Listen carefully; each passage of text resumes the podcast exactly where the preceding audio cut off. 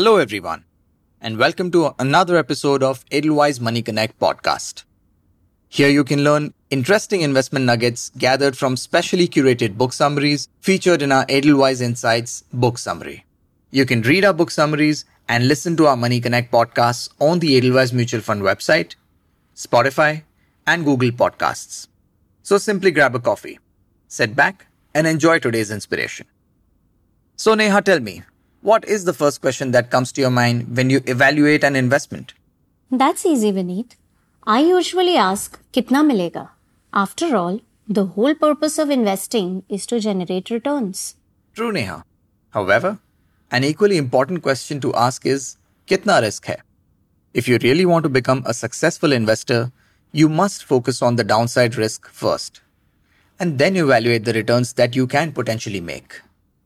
That's very interesting, Vineet. Yes, it is. In today's podcast, we will be learning on how to make the best investment decisions by reducing the downside risk through Seth Klarman's book, Margin of Safety. The book discusses the importance of value investing and lays out guidelines on how to become a great value investor by reducing downside risk. The root of the problem is in the question kitna milega. When investors only focus on how much money they can make, they get lured by the prospect of quick and easy gains. This is when they start investing in fads and trends and pay little attention to the underlying risk. On the other hand, by actively trying to avoid loss, you're most likely to generate a profitable outcome. Thus, it is always better to earn consistently good returns with limited downside risk, rather than to generate occasionally high and volatile returns. Stock prices tend to move up and down due to two reasons. One, to reflect how people think a business is going to perform, and two, to reflect short term variations in supply and demand. Thus, the actual downside risk cannot be determined from historical data. Rather, it depends on the price you pay to purchase the security. This brings us to the concept of margin of safety. This represents the cushion that you have in case stock prices fall and is basically the difference between the actual value of a stock and the price you pay for it. The higher the margin of safety, the better it will be for your investment portfolio. Now, let's see how we can analyze a stock to arrive at its true value. The first is an analysis of going concern value, known as the net present value or NPV analysis. Basically, when you want to calculate the NPV of a business, you estimate all the money and cash flows that it is going to get over the next few years. Then you take a commonly used discount rate to find the present value or today's values of those cash flows. If the per share NPV is much higher than the stock price, then it could be a good business to buy. On the other hand, if the NPV is lower than the stock price, then you should not buy it. The second method of business valuation analyzes the liquidation value. This means that you would value the company based on the value of its assets. Assume that you sell all the assets of the company and get a certain amount for it. If the per share value of these assets is higher than the stock price, then you should consider buying it. And if it is lower, then you should probably avoid it. The third method of valuation is stock market value. This is an estimate of the price at which the company or its subsidiaries considered separately would trade in the stock market. Less reliable than the other two, this method is only occasionally used to value a company. I think it is clear that if you are a value investor, then you are probably a contrarian investor as well.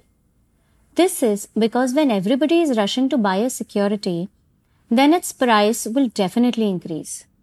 Once the price increases, it might be higher than its true value. On the other hand, securities that are ignored by most people tend to have a lower price. Thus, the chances of these securities trading at a discount to their value are much higher. It is important to remember that the presence of a catalyst can help you reduce risk. A catalyst can be a news or a development that can suddenly cause a price increase. Generally, a value investor looks to buy a security where there is a large enough difference between the price and the actual value. The idea is that the price will eventually increase and reflect the true value of the security. So finding a security where this difference between the price and the value reduces quickly can be profitable. Another factor that can help you reduce risk is diversification. However, this is a tricky one since the number of diverse investments that you own will dictate the level of diversification that you can achieve. According to Seth Klarman, as few as 10 to 15 holdings should be sufficient. And to finally round up, don't just focus on the price that you pay to buy an investment. Also, focus on the price at which you sell it. There is only one valid rule for selling. All investments are for sale at the right price. Decisions to sell, just like decisions to buy, must be based upon underlying business value. To summarize the key takeaways from this book, risk is equally, if not more important, than return. Thus, when you are in the process of making an investment decision, first check how much money you can lose and then evaluate how much money you can make. Margin of safety is a great way to reduce downside risk. It entails buying securities that are trading at a deep discount to their market price. Generally, the wider the margin of safety, the lower will be the downside risk. To determine the margin of safety, you first need to calculate the intrinsic value of a security.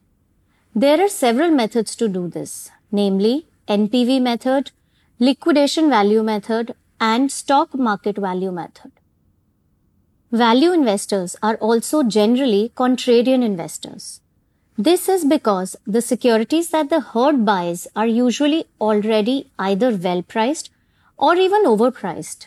Thus, there is little value to be found there. Diversification is key to reducing overall portfolio risk. The sell price matters as much as the buy price. The thing is, Neha, since value investing entails studying a company, it might not always be possible for investors to do the relevant NPV or other analysis. Thus, investors might be better off investing in mutual funds. That's right, Vineet. Basically, mutual funds are investment vehicles that are managed by expert fund managers. They pool investor money and then invest it in different asset classes like equity, debt, gold, etc. Within equity investing, certain mutual fund schemes follow the value investing approach, wherein the fund manager along with the investment team uses the value investing methodology to identify stocks that are trading at the deep discount to their market price and thus have a good margin of safety. An additional benefit of investing through mutual funds is that they also give you an opportunity to diversify your portfolio, thereby reducing overall portfolio risk. From that perspective, they can help you become value investors without having to make the effort to analyze a stock, determine the buy price, and track it till you reach the best sell price. You can listen to more such interesting book summaries on our Money Connect podcasts.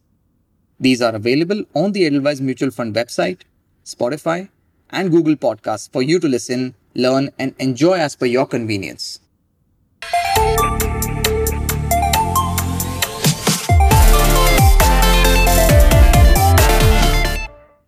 For further information on one-time KYC process, list of SEBI registered mutual funds, and redressal complaints, visit our website.